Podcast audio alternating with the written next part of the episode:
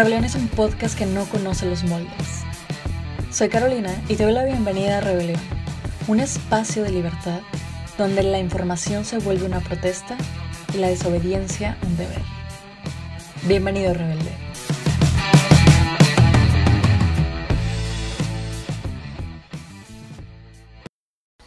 Hey, ¿qué onda? Soy Caro en otro episodio de Rebelión. En este episodio me gustaría platicar de las diferencias entre comunismo y socialismo y el cómo AMLO no es ninguno de los dos. Verás, gracias a la marcha de automovilistas y ciclistas, la cual no tengo idea qué nombre llevó o cómo la llamaron o cómo la nombraron, eh, pudiste ver en las fotos muchos, muchos carteles que decían, hablo comunista, el comunismo nos dejará pobres, hablo comunismo fuera, y yo vi uno que decía socialista pendejo y habían puesto una foto de AMLO. Y luego pusieron socialista bueno y una foto de Lázaro Cárdenas, ¿no? Y vi comentarios en contra y a favor de esta marcha. Obviamente los que estuvieron a favor de la marcha fue como que sí, pinche AMLO comunista. Y los que estaban en contra de la marcha, pero estaban a favor de AMLO, obviamente pues habían comparado el, el sexenio de Lázaro Cárdenas con AMLO y cómo podía tener los mismos resultados positivos, pues ambos eran socialistas, según estas personas, ¿no? Pero todas estas declaraciones son a causa de la desinformación sobre estas ideologías económicas. AMLO no es comunista, AMLO no es socialista, AMLO es populista. Pero, o sea, ¿cuál es la diferencia entre populismo y comunismo y socialismo? o entre socialismo y populismo, o entre socialismo y comunismo, porque la gente cayó en este discurso, pero ¿qué los llevó a esto? ¿Quién les dijo? Nadie. ¿Quién les, ¿Quién les llevó a decir de, sí, es que Cárdenas hizo lo mismo? O sí, claro, es que obviamente podemos comparar a AMLO con las Cárdenas. Digo, obvio, según el Chairo. No te haré el cuento largo ni te pondré a hacer notas del manifiesto comunista para entender ni para comprenderlo, así que te va un resumen de la idea de cada corriente económica. ¿Qué es el socialismo? El socialismo se identifica con el siguiente eslogan. Cada quien según sus posibilidades y a cada quien según su trabajo. O sea, imagina un mundo en el que la gente realmente se le retribuye por su trabajo de acuerdo a la cantidad y a la calidad con el que lo hizo. Bueno, ese es el objetivo principal que tiene el socialismo. El socialismo busca que la población se le dé por su trabajo de acuerdo a la cantidad y a la calidad. Por ejemplo, en el modelo capitalista o en nuestro modelo, no ganas más por trabajar más. ¿Ok? Porque un albañil no gana más que un ingeniero civil. Pero claro, o sea, el ingeniero civil acudió a sus estudios universitarios.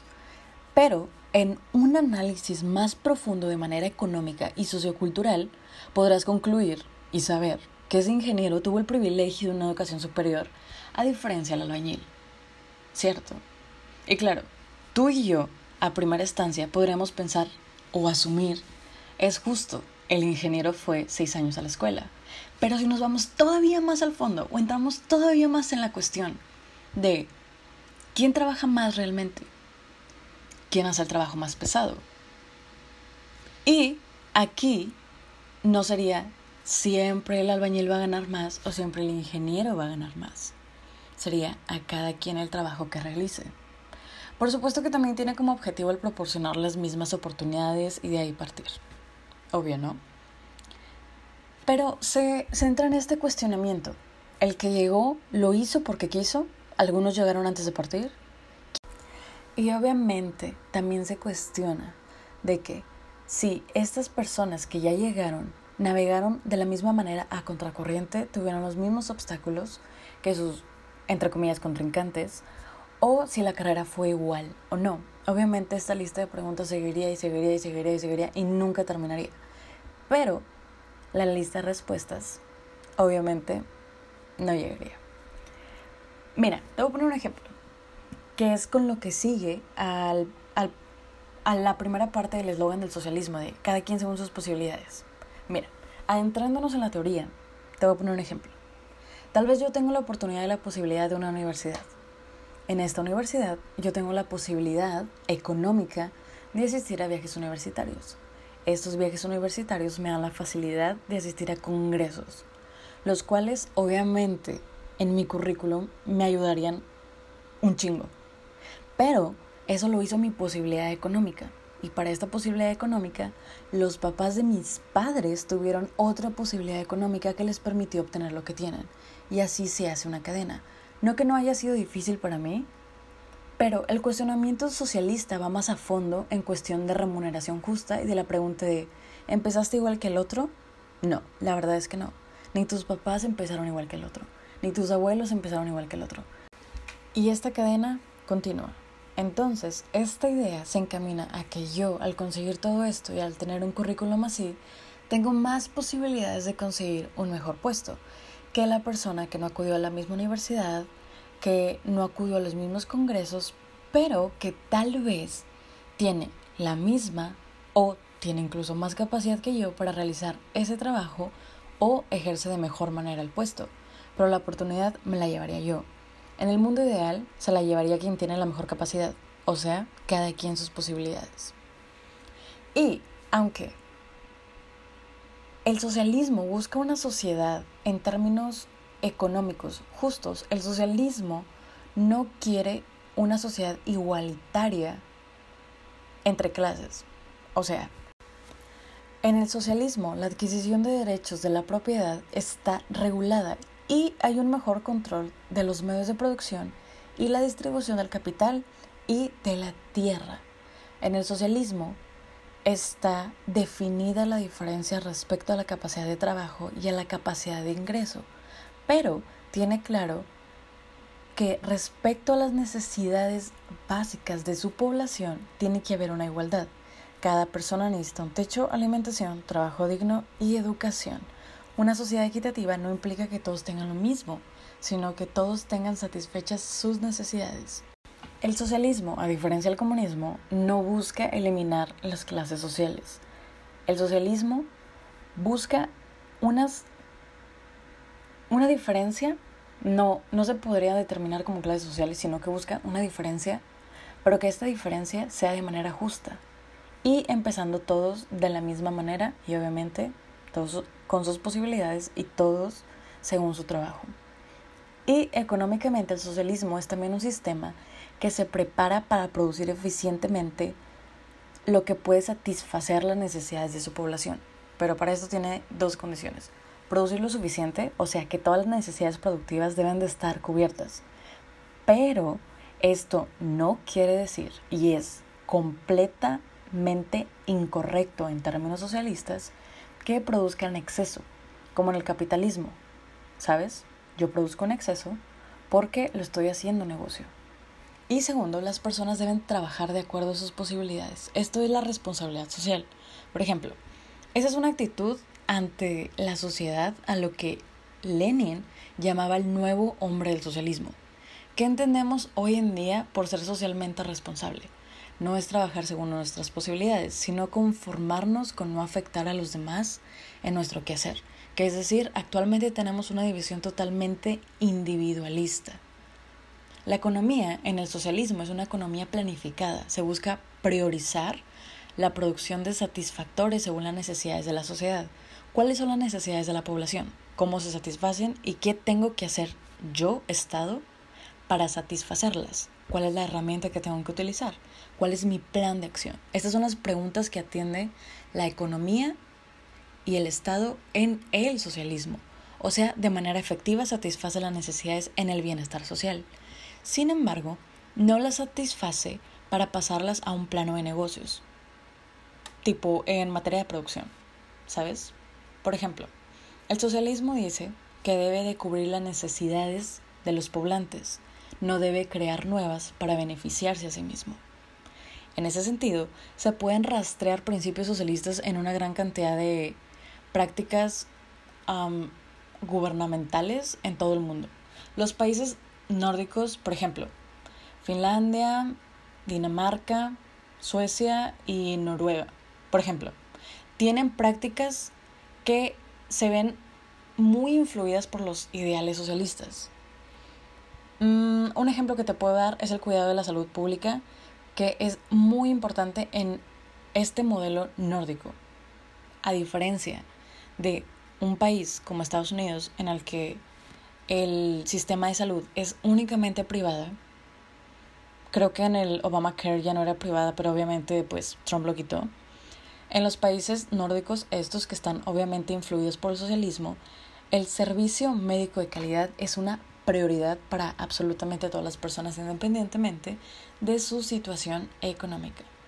Además, los países nórdicos, la mayoría de las tareas del bienestar social son asumidas por el Estado o las autoridades locales. No, no son de una manera limitada por los individuos, ni por las familias, ni por organizaciones, ni por nada de eso. Eso lo hace el Estado y las autoridades. Obviamente es una inspiración socialista. Sin embargo, estos países funcionan con economías totalmente capitalistas. Ahora, ¿qué es el comunismo? El comunismo tiene de eslogan cada quien según sus posibilidades y a cada quien según sus necesidades. En el comunismo sí se busca la abolición definitiva y total de las clases sociales y de la propiedad privada, o sea, no solo su regulación, como lo propone el socialismo. Aquí se sigue la máxima cada quien según sus posibilidades y a cada quien según sus necesidades. Es decir, mientras que en el socialismo se retribuía a cada quien según sus posibilidades y según su trabajo, la expectativa principal de la sociedad comunista es que cada quien aporte a la comunidad según sus habilidades en vez de recibir de manera individual según sus capacidades. Pero eso no debería importar porque la aportación de una sociedad comunista ideal y utópica crearía el mismo beneficio para todos. Lo anterior es posible si y solo si la sociedad en su conjunto ha ofrecido las mismas posibilidades y las mismas oportunidades a los miembros para desarrollar sus habilidades. Es decir, el comunismo solo puede funcionar si se establece como un sistema global y totalitario, además de que el comunismo tiene implicado o implícito la evolución del ser humano y la preocupación por el otro. O sea, todos aportan de la misma manera y todos viven como en ese conjunto colectivo. En este sistema no trabajas para nadie, trabajas en un conjunto. Recibes lo mismo, no hay diferencias, no hay jerarquías y quien se encarga del bienestar es el Estado. No hay propiedad privada ni negocio a base de capitalismo. Ahora, la pregunta, ¿ha existido de verdad el comunismo? ¿Cuántas veces hemos escuchado la frase el comunismo fracasó? Es que el comunismo no funciona. Es que, eh, es que nos quiere volver comunistas. La verdad es que, mentira, esta postura es alimentada por un analfabetismo en términos económicos y, obvio, políticos. El comunismo no ha existido en el mundo tal y como lo conocemos. Nunca. La teoría comunista se quedó en teoría. Es una utopía. El comunismo no ha existido nunca. No ha habido países comunistas en la historia de la humanidad. China, Rusia y Cuba son o fueron países socialistas. Nunca comunistas. Ahora, ¿qué tiene que ver el Tata Cárdenas con los Chairos? La respuesta es socialismo.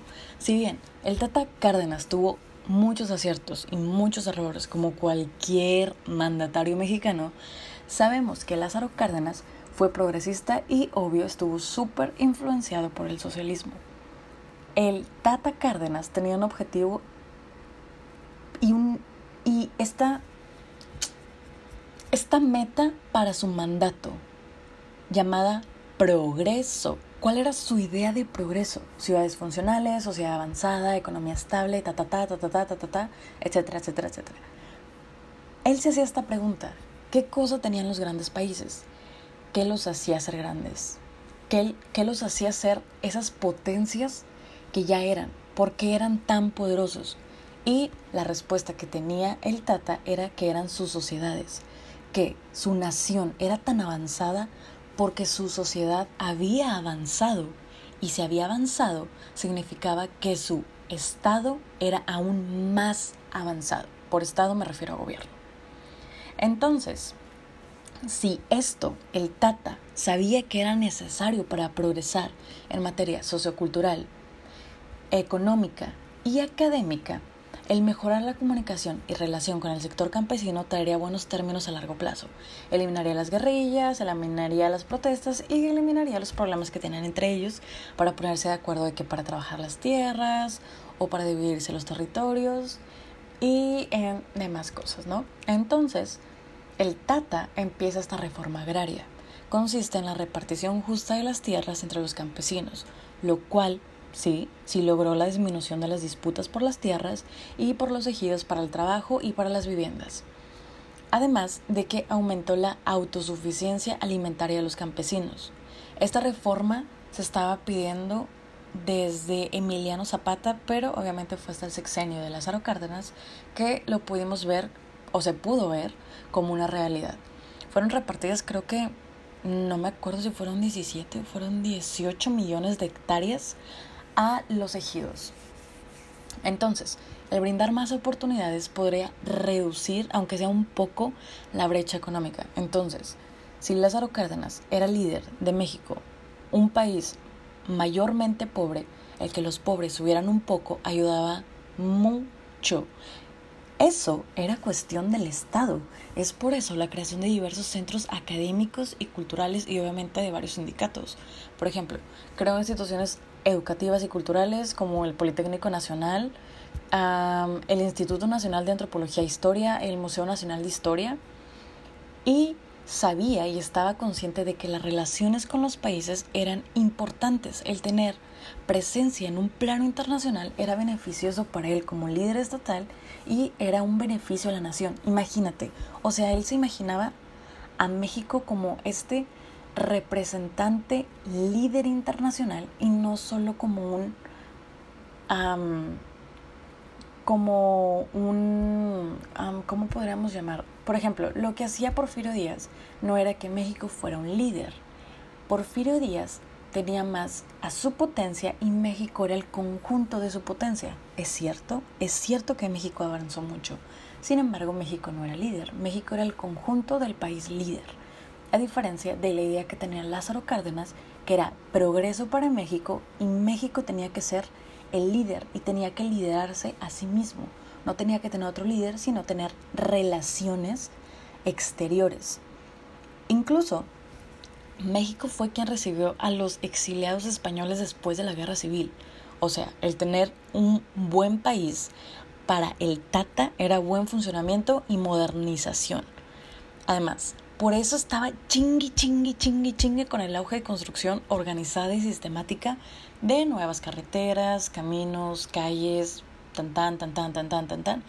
Y esto permitió obviamente que México tuviera mejor comunicación y los tiempos de traslado eran más rápidos, eran más efectivos y esto obviamente digo ayudó mucho al comercio y modernizó mucho, mucho la nación. Lázaro Cárdenas no odiaba ni decía, ay, es que pinches extranjeros, es que pinches gringos, pinches elitistas, no me importa más que los mexicanos. Él nacionalizó la luz y el petróleo, pero fue para progreso de México. No se encerró en un nacionalismo, ni se encerró en ese individualismo como actualmente lo podemos estar viendo, de que es que solo México, es que solo México, es que solo México. Al contrario, mejoró sus relaciones exteriores y las comunicaciones también eran beneficiosas para México. Entonces, en vez de decir de que, ok, México tiene que avanzar, pero no avanzaba de la misma manera que el país líder. Esta vez iban a ver esta misma comunicación, pero tenía que ser de manera igual para ambos países que estuvieran interconectados en algún tratado o en algún contrato. Ese era su plan de progreso industrial. Ahora, ¿qué pasa con Andrés Manuel López Obrador? En discusiones políticas y en los medios, el concepto populismo, entre comillas, suele mencionarse como algo peligroso. O sea, como todas estas, estas plataformas mainstream que estamos viendo de que es que pinche populista, es que populista, y es que es un populista, y es que eh, Trump populista. O sea, ¿sabes? Hay, hay muchos líderes en los, a los que se les ha etiquetado populista. Pero la verdad es que no existen en el mundo movimientos que se autodefinen así ni hay una corriente existente o que la defina bien, ni hay rubros que la definan, ni cumple con conceptos, ni tiene nada, o sea, no hay algo estructurado que diga esto es populismo, cómo esto es socialismo, cómo esto es comunismo. Entonces, ¿qué es el populismo en la actualidad? El populismo como concepto nace en Rusia en el siglo XIX. Fue llamado narodnismo y viene del lema ir hacia el pueblo. Se basa en una oposición dualista entre pueblo, que es un soberano, y la élite, que es una identidad que ataca y destruye al pueblo. Y la élite es el antagonista, el pueblo es el protagonista. Está comandado por un líder más emotivo que racional que ve por los sentimientos del pueblo y no por las instituciones. Se utilizan los problemas de los débiles, que es el pueblo, que es el protagonista atacado por el antagonista, como arma divisoria porque sus discursos siempre van a ser más emotivos antes que lógicos o antes que ver por un bien económico, va a empezar a ver por una oposición al antagonista. Nada de esto ha resultado de una única manera a lo largo de la historia. Por eso no es una corriente concreta, ¿sabes? O sea, aún está en debate en si su uso es adecuado o no, como el comparar el discurso de Fidel Castro con algún líder campesino ruso, porque las ideas eran totalmente diferentes, las eran totalmente diferentes y la idea de ejecutarla eran completamente diferentes. Es obvio que el populismo en términos y en tecnicismos ha pasado por muchos, muchos cambios y muchas definiciones. Pero el más actual es una definición de un líder de oposición que apela al pueblo y vende la ideología de antagonismo plasmada por las élites o por los más ricos que están constantemente saboteando el crecimiento del pueblo hacia una división y la mantiene con el enaltecimiento del sector que él puso como protagonista en este caso y mayormente es el pueblo. Por eso su lenguaje es tan, tan emotivo y sentimental en vez de racional otra manera que se identifica es que no sigue ninguna ideología, tiene sus propios intereses y se ayuda de cualquier ideología o clara propia. Esto todo en oposición al antagonista y siempre se ve como un retroceso, pues quiere eliminar lo que el protagonista, lo que el antagonista, perdón, ya hizo. Este estilo político lo caracteriza eso y además el arrebañamiento de las multitudes. Obvio, ¿no? Lo que busca este líder es tener carisma para tener sus adeptos. No lo estudia la política en sí, porque no tiene una sola naturaleza, no tiene esta naturaleza económica, eh, no tiene esta naturaleza política, no tiene esta corriente económica, no se ejecuta así, no tiene esto, no cumple con estos rubros, no tiene siempre estas características. Lo estudia la psicología de las masas y la sociología, pues el éxito de todos estos discursos populistas, entre comillas, no son estratégicos, económicos ni políticos, es un personaje que logró que la multitud lo vea como uno de ellos, que lo quiera, que lo defiende y que además lo acepta y acepta lo que él dice.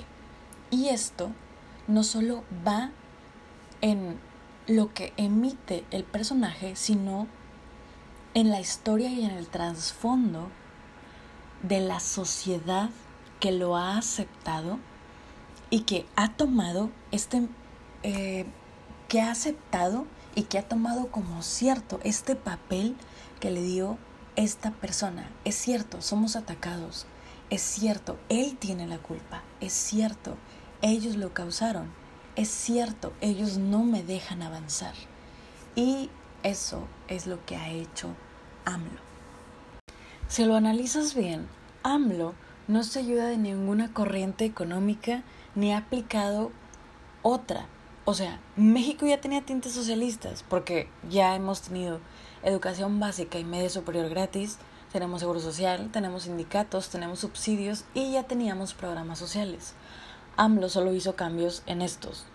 O sea, hizo otros programas sociales y puso y quitó algunos subsidios. No se salió del modelo económico actual, ni pasado, ni pasado, ni pasado. Es exactamente lo mismo, únicamente que cambió algunas cosas, pero sigue en la misma corriente y las decisiones, por cierto, pésimas decisiones sobre las energías limpias o los arreglos de la Organización de los Países Exportadores de Petróleo son solo de oposición pero no las quita para implementar un sistema nuevo. O sea, él no dice, estoy en contra y por eso haré algo nuevo, solo no le gustan y se queda sin hacer nada.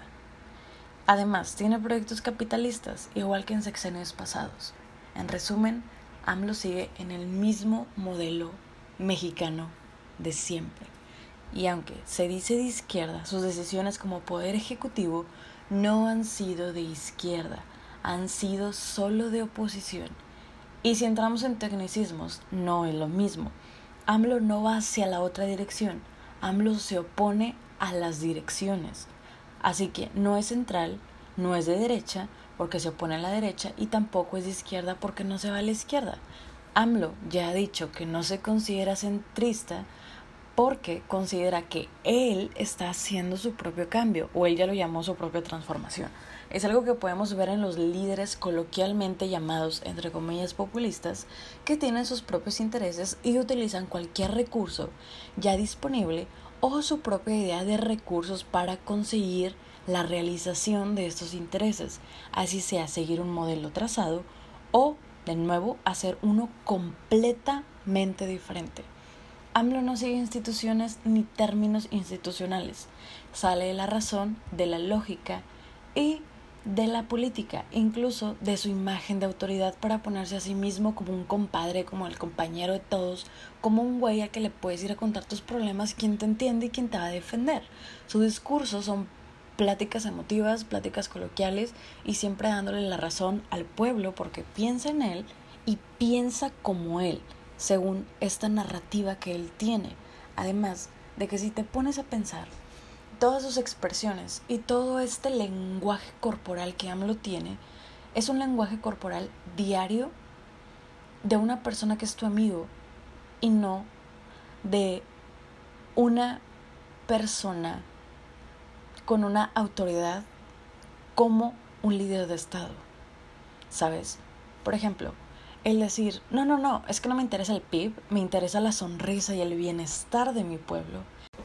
O sea, en un término institucionalista y en un término político, eso es completa y enteramente ilógico e irracional y se está dejando llevar por los sentimientos, por lo emotivo, en vez de por lo objetivo en un bienestar económico. Además, en todos todos, todos sus discursos continúa hablando de su sinceridad y el amor a su pueblo, pero no se detiene en de que es que yo me preocupo por ti. Él dice, yo me preocupo por ti y ellos no se preocupaban por ti. ¿Sabes? Esa es la diferencia que hace AMLO. Y la táctica de hacer todo esto diario en sus mañaneras de todos los días le ayuda a esta imagen de cercanía con su pueblo. Se identifican más con él, lo ven más y generan una imagen más familiar con ellos. Una imagen de un amigo que se preocupa y no de una autoridad que arremete contra ti. Pero, ¿de dónde viene el éxito de AMLO? Una de las teorías es que todos los años en los que estuvo en campaña prácticamente le ayudaron mucho a crear esta imagen de perseverancia, preocupación por el Estado, compromiso, honestidad y ser un contrincante digno, entre comillas, e ideal para este enemigo que él creó, que es enemigo del pueblo, pues fue quien por tantos años le había estado dando frente a este monstruo o le estaba dando esta batalla contra el sistema que era el monstruo y se había puesto totalmente a él. No solo crea y habla de este monstruo, él se demostró como la oposición, no por sus intereses, por los intereses del pueblo.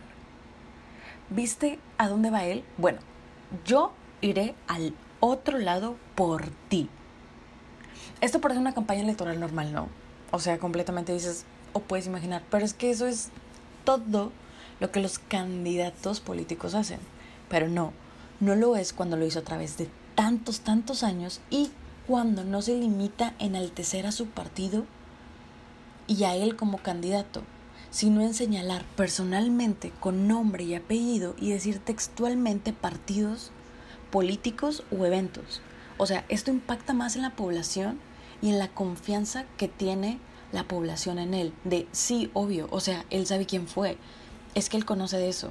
Por eso sabe exactamente quién fue. Sí, obvio, nos entiende tanto que sabe que esta persona en este, en este periodo de tiempo que pasó esto nos afectó mucho. Tiene razón. ¿Qué impacta más a nivel psicológico? Es decir, el oponente te promete esto, pero yo, Juan Pérez, te prometo esto, porque sabes que yo me preocupo por ti. El PRI se preocupa por ti, el PAN se preocupa por ti, el PAN quiere ver por tu familia, el PAN siempre te tiene en mente.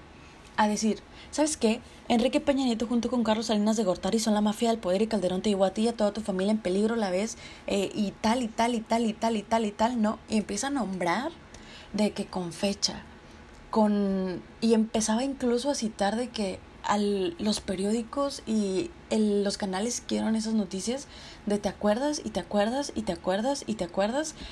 Obviamente, obviamente esto iba a impactar más al decir, esta persona, esta persona, esta persona, en este periodo de tiempo, en este periodo de tiempo, en este periodo de tiempo, te afectó a ti. Pero yo me voy a oponer ante esta persona y esta persona y esta persona por ti. Y si tú vuelves a votar por ya sabes quién, va a pasar esto de nuevo. Así que tú sabes. ¿Qué es esto? ¿Qué es esto de si tú votas por ya sabes quién, esto volverá a pasar? Después de haber dado todo este discurso. Primero, no es una manera de persuasión como los discursos políticos asistidos y cuidados de vota por mí, vota por mí, vota por mí porque yo, Vota por mí porque nosotros, vota por mí porque mi partido, vota por mí, vota por mí, vota por mí. Fue una advertencia de causa y efecto con, ya te dije quién es, ya te dije cuándo, ya te dije por qué. Y si lo haces de nuevo, va a volver a pasar. Así que no mames, o sea, vota por mí. ¿Sabes? Es diferente esta, esta persuasión a esta amenaza de causa y efecto de manera pasivo-agresiva, obviamente disfrazada detrás de un discurso de me estoy preocupando por ti y obviamente les estoy haciendo frente a ellos. Segundo, las personas tuvieron nombres, recuerdos o acepciones de malas rachas de gobierno de manera textual, lo que genera un impacto mucho mayor de confianza de obviamente sabe que me conoce, ¿Te imaginas? Esto es una de las teorías que tienen alrededor de este éxito inexplicable que puede tener AMLO detrás de todas las ideas tan ilógicas que tiene. Y el decir ideas irracionales, no lo estoy diciendo porque estoy en contra de AMLO ni a favor de otra persona, ni porque yo crea, sabes que esto hubiera sido mejor. No, no estoy partiendo desde una política favorita, desde una postura política favorita mía o no. Estoy partiendo desde el punto de vista de una ciencia social, es decir, que el PIB no impacta, que no interesa y que me interesa más cómo se siente mi pueblo maltratado, es algo irracional e ilógico y va en contra de la dirección que maneja nuestro modelo político actual. ¿Sabes? O lo que ha ido manejando, o lo que maneja la política como ciencia y lo que maneja la economía. No importa quién lo haya dicho, no importa quién lo vuelva a decir, simplemente en términos de, de teoría política y de teoría económica, está mal, es, es ilógico, es irracional. AMLO se ha creado de esta imagen diariamente en yo te defiendo todos los días. O sea, todos los días a las 7 de la mañana yo estoy para defenderte a ti. Y la respuesta a las personas es defenderlo a él, no defender el gobierno, no defender a AMLO presidente, defender a Andrés Manuel López Obrador, que es su amigo como si fuera su compadre, como si fuera su compañero están creando una complicidad, complicidad que se reafirma en comentarios que puedes ver. Mira, tengo abierto el Instagram de López Gatel. Obviamente el doctor sigue informando sobre la situación del COVID. Una señora en una de estas imágenes le comenta lo siguiente. No puede ser como los pendejos de los chairos junto con el peje no vean el peligro y pone un emoji donde está una donde está la, la monita de que pegándose la cara y otra señora le responde, sí, ¿y cómo ves? El presidente en gira, con un muy enojado. Mira lo que le responde un señor. Vemos el peligro y AMLO también, pero es más su amor al pueblo que su temor al virus. Eso lo hace por nosotros. Obviamente más y más y más comentarios, obviamente respondiéndole al señor. Y este mismo señor sigue poniendo, AMLO es el presidente no López Gatel, pinche bot. Te das cuenta cómo su discurso es, es que AMLO lo está haciendo por nosotros. Y ese segundo discurso de cómo AMLO es la única autoridad. Mira, por ejemplo, otro de los discursos o de las narrativas que tiene AMLO, que se da gracias, o bueno, que se da a partir de esas ideas irracionales que tiene AMLO, obviamente va a tener opositores eh, que son autoridades, ¿no? Más cuando en México somos una república. Entonces, gobernadores que no están a favor, alcaldes que no están a favor, diputados que no están a favor, etcétera, etcétera, etcétera. Entonces, AMLO siempre, siempre complementa estas ideas opositoras hacia él que tienen esas autoridades y su discurso siempre es, ¿viste? Te dije que todos estaban en contra de mí. Y si está en contra de mí, es porque te estoy defendiendo a ti, porque él no quiere que te defienda a ti. Entonces, esto hace ver como a AMLO la única persona en la que ellos pueden confiar y esto hace mucha diferencia en sexenios pasados. No sé si lo recuerdas, pero por ejemplo con Enrique Peña Nieto que siempre pedían de que, ay, o Enrique Peña Nieto que ni que fuera, no sé, ni que fuera profesional en tal área, ni que fuera profesional en tal área, ni que fuera profesional en tal área. Y siempre querían a la secretaria de esa área, siempre querían al secretario de esa área, siempre querían al coordinador de esa área. Y ahora no importa lo que diga el secretario, no importa lo que diga el profesional en el área, si no lo dice AMLO, no lo van a escuchar. Y AMLO es el único que tiene la verdad y quien tiene la autoridad. ¿Te das cuenta? O sea, AMLO desafía un virus por ellos, ellos desafían a todo y a todos por AMLO. Pero, ¿cuál es la diferencia cuando es de tu ideología otro candidato? O sea, por ejemplo, Felipe Calderón nos ayudó en esto, cosa que X candidato no hizo. Dar un hecho con otro, porque ves estas dos personas como una imagen de autoridad y una imagen en su puesto de trabajo. Como presidente hizo esto, en un sexenio hizo esto, en un sexenio no hizo esto. ¿Sabes?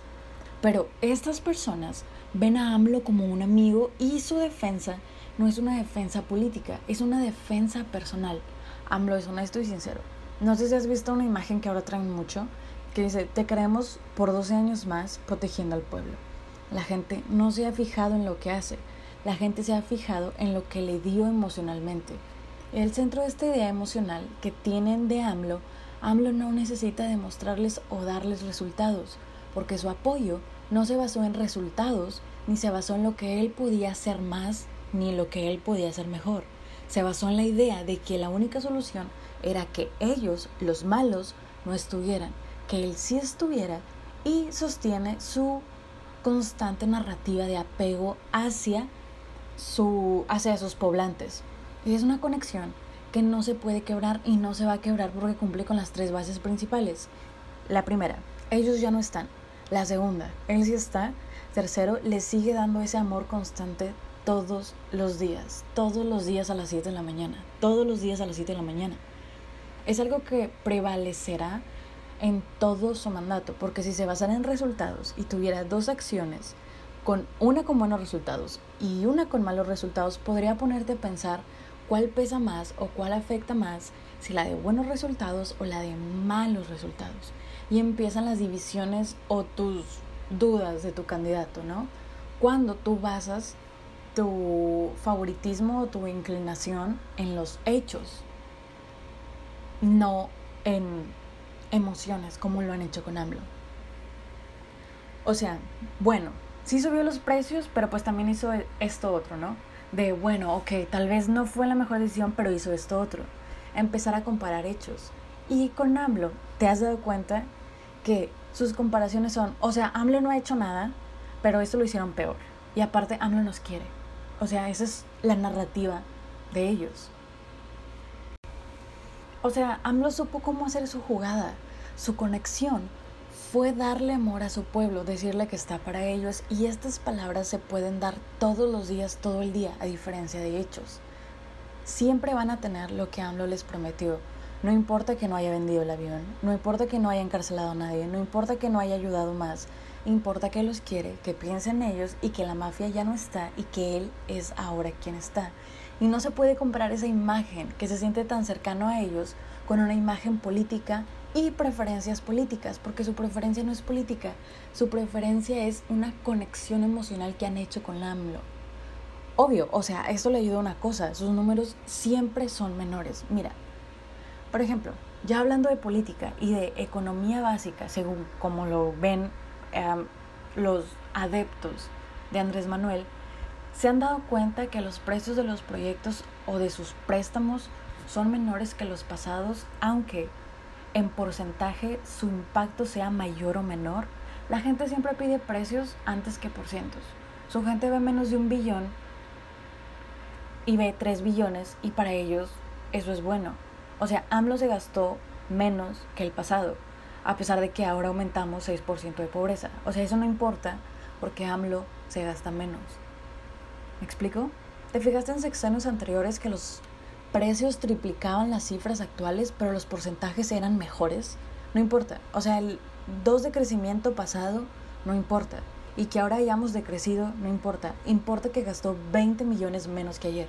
O sea, son unas matemáticas que ellos utilizan como una referencia al decir, sí, pero, o sea, lo quiero mucho, pero fíjate que también tiene esto como candidato. Es lo único que sacan y es lo único que han sacado que son los precios. Ni siquiera por cientos, ni siquiera absolutamente nada. Solo precios. Además, Andrés Manuel utilizó el espejo como un factor de contacto. No es un espejo desde la, desde la persuasión. Soy tan pobre y tan raza como tú. Mientras utiliza una camisa de un partido. Utiliza el espejo al ponerse la imagen de un mexicano enojado contra su candidato y se viste como un mexicano tiene otro impacto la ropa que utiliza AMLO. O sea, son estas cosas pequeñas. Mira, te pongo un ejemplo.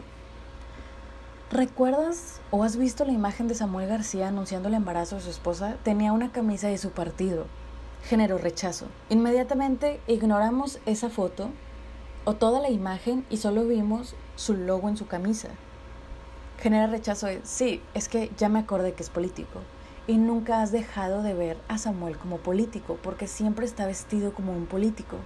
¿Recuerdas la visita a los pobres en Chihuahua de Enrique Peña Nieto con su reloj de su partido?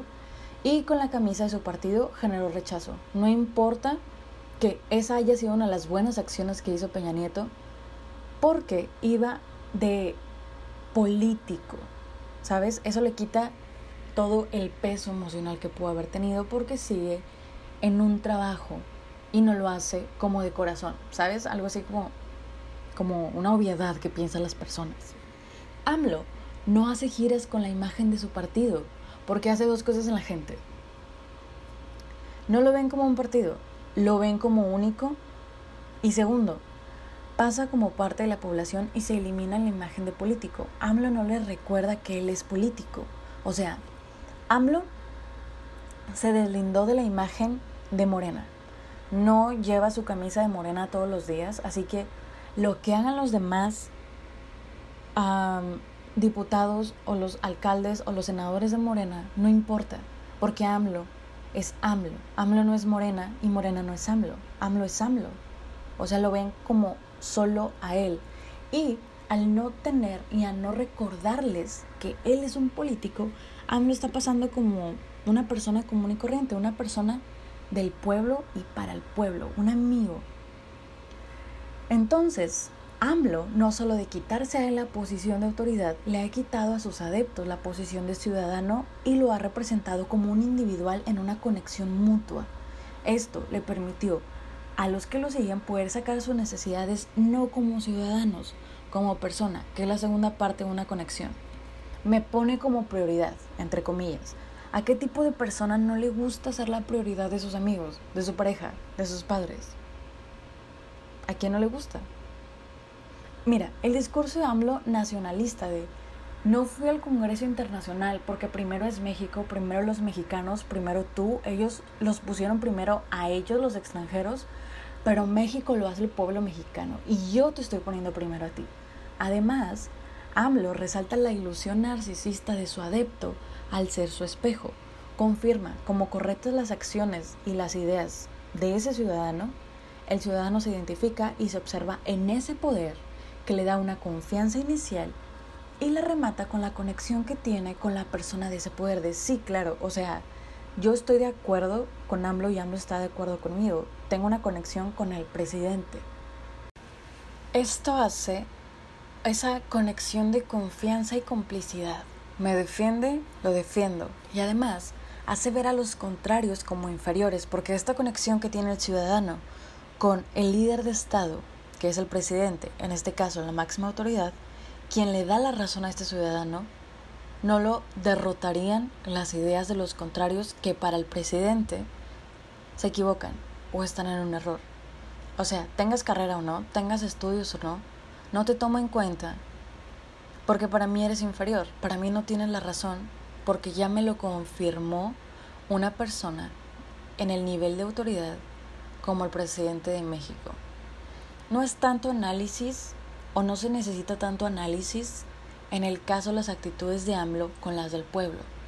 Por ejemplo, pasando a este tema, te doy unos ejemplos de las ideas que tiene AMLO que le confirma al pueblo. Es la idea de que los pobres son pobres por culpa del PRI. Las ideas de que los pobres son nobles y buenos. La idea de que es mejor unos frijoles que caviar la idea de que un par de zapatos es suficiente, más es lujo, el lujo es malo porque sería replicar lo que hace el rico y el rico es malo. O sea, es darle la razón al pueblo, es hacer que el pueblo se identifique con él y en efecto es pensar como el pueblo. AMLO es el estereotipo de una persona mexicana promedio, por eso tanto sentido de pertenencia hacia AMLO no importa lo que le digas a las personas de AMLO, esta conexión no se puede romper. Tú les darás resultados, pero ellos no basan su conexión en un resultado. Ni tú, ni yo, ni nadie les puede negar las palabras y los besos que AMLO les da en sus giras. O sea, en eso lo basan ellos y eso se los confirma todos los días. Todas las fotografías que hay de AMLO abrazando a, sus personas. Todas las fotografías que hay de AMLO besando a su gente. ¿Cómo le niegas o cómo, cómo tú les quitas esta imagen que les confirma el amor que les tiene AMLO? ¿No? Amor entre comillas.